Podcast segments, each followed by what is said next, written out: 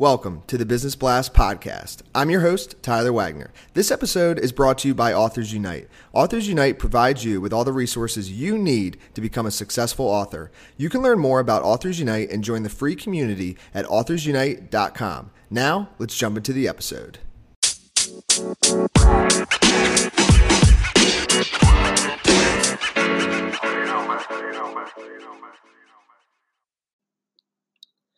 All right, everyone, welcome back to another episode of the Business Blast podcast. I'm your host, Tyler Wagner. Today I have Jeff Ferguson with us. He is the CEO and founder of Fang Marketing, a boutique digital advertising media agency specializing in search and social media marketing and much more. With over 20 years of online marketing experience, Jeff has led the online marketing efforts for companies such as Hilton Hotels, Kimberly Clark, and Napster. Jeff's clients have also included renowned brands such as Belkin, CBS, eHarmony, JustFab, Paychex, PetSmart, Popcornopolis, the Smithsonian, Stila Cosmetics, Thrive Market, and Sony. Honored as one of the PPC Heroes top 25 most influential PPC experts for three years in a row, Jeff Ferguson is no stranger to the industry speaking circuits throughout the US, Europe, and Asia. So, welcome to the show, Jeff. Thanks a lot, Tom. Of course, man. Pumped to have you here. Um, we'll dive into the first one. The first question I have for you, Jeff, is what is the best story from your life that has an underlying valuable message? Um, I think it's the the idea of uh, just continuance, right? It's it's um, just kind of like persevering and, and kind of moving on. Um, you know, I've had lots of opportunities to kind of like back out of my own business, and you know, over the like the almost more than seven years, almost eight years now uh, that we've been doing it. And there's been plenty of opportunities where I could have just um, just chucked it and actually gone back to the, the kind of corporate scene and, and, do what it is. I've had plenty of opportunities to you know like go back into it, and um, you know, it, it's it's been some gut wrenching times where I've, I've actually said, you know, should I do this? I've got a great opportunity to do this. I can go back into the corporate scene.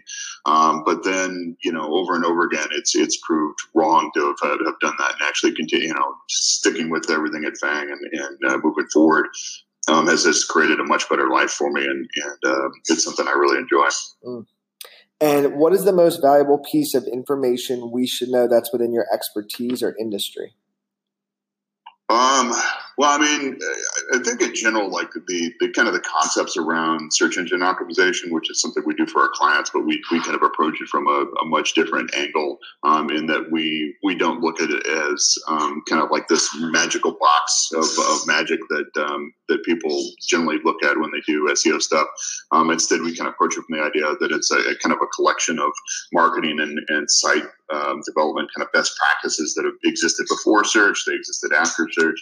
Um, and we kind of teach it with the idea that, like, if you actually weave these practices into your organization, uh, then SEO will really kind of die. And it's it's something where, like, you know, like so many people are talking about, like, everybody should know a little bit about coding, everybody should know about, uh, you know, a few different aspects when it comes to things people should know um, how search is actually affecting their their current positions and, and how it's kind of just woven into their daily tasks. And I think if we all do that, then SEO will just die and go away, and we can you know just kind of move on. hmm, very interesting.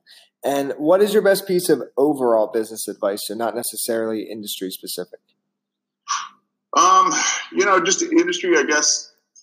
I mean, I think the best one of the best lessons I ever learned early on was from a book that was called Thinking Inside the Box and um, it's a great read. I can't remember the name of the author to it, and you can still kind of get it in a few different places. But um, it's the idea that no matter you know what type of ways that people talk about, like that there's a new economy or there's there's massive changes to certain things, the basic principles of running a business really haven't changed all that much. You know, it still comes down to things like you know cash management and, and having a business plan and a variety of other aspects that are still you know important and still need to be handled every day.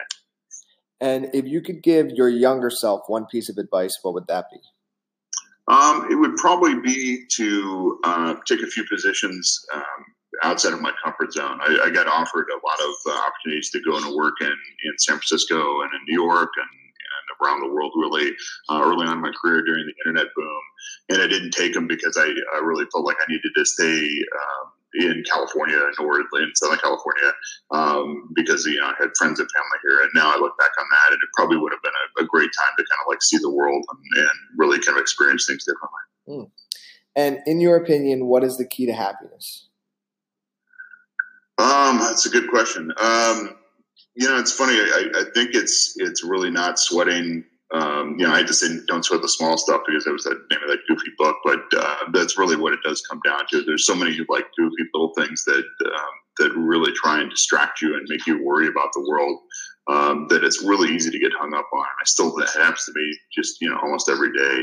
Uh, but you got to learn to not you know be distracted on that. Keep your eye on the uh, on the big picture. And what is the best book that you've read, and what was the number one thing you learned from that? Um, so I guess the best business book, if we're going to stick on business, it was that one I mentioned before about thinking inside the box. Um, you know, that, that was that whole concept of, of, uh, you know, keeping the basics of how running a business are, are, still true, no matter how many times that people say there's a new economy. Um, you know, I think, you know, as far as nonfiction goes, um, you know, there's, I think the book, um, was it, um, Neuromancer by William Gibson um, really kind of like changed my life as far as like um, envisioning what um, a potential future and how the internet and how a lot of the things would actually like work together. Um, and that was back in high school before the internet was really like a thing for the rest of the public outside of the scientific community. And, and but it gave me that kind of vision to say, look, there's there's going to be more out here. Things are going to change. Hmm. And what is your favorite quote and why? Um, my favorite quote is from um, actually from Mark Twain, and he actually said that um, we don't have the the reverence for the rainbows that the savage has because the uh, we know how rainbows are made. Um, we've lost more than we've gained by prying into the matter. Um, and I, have always looked at it from the standpoint of, of sometimes it's um, you know ignorance is, is can be a little bit bliss to it for certain things, but but uh, you know that, that's arguable. Mm.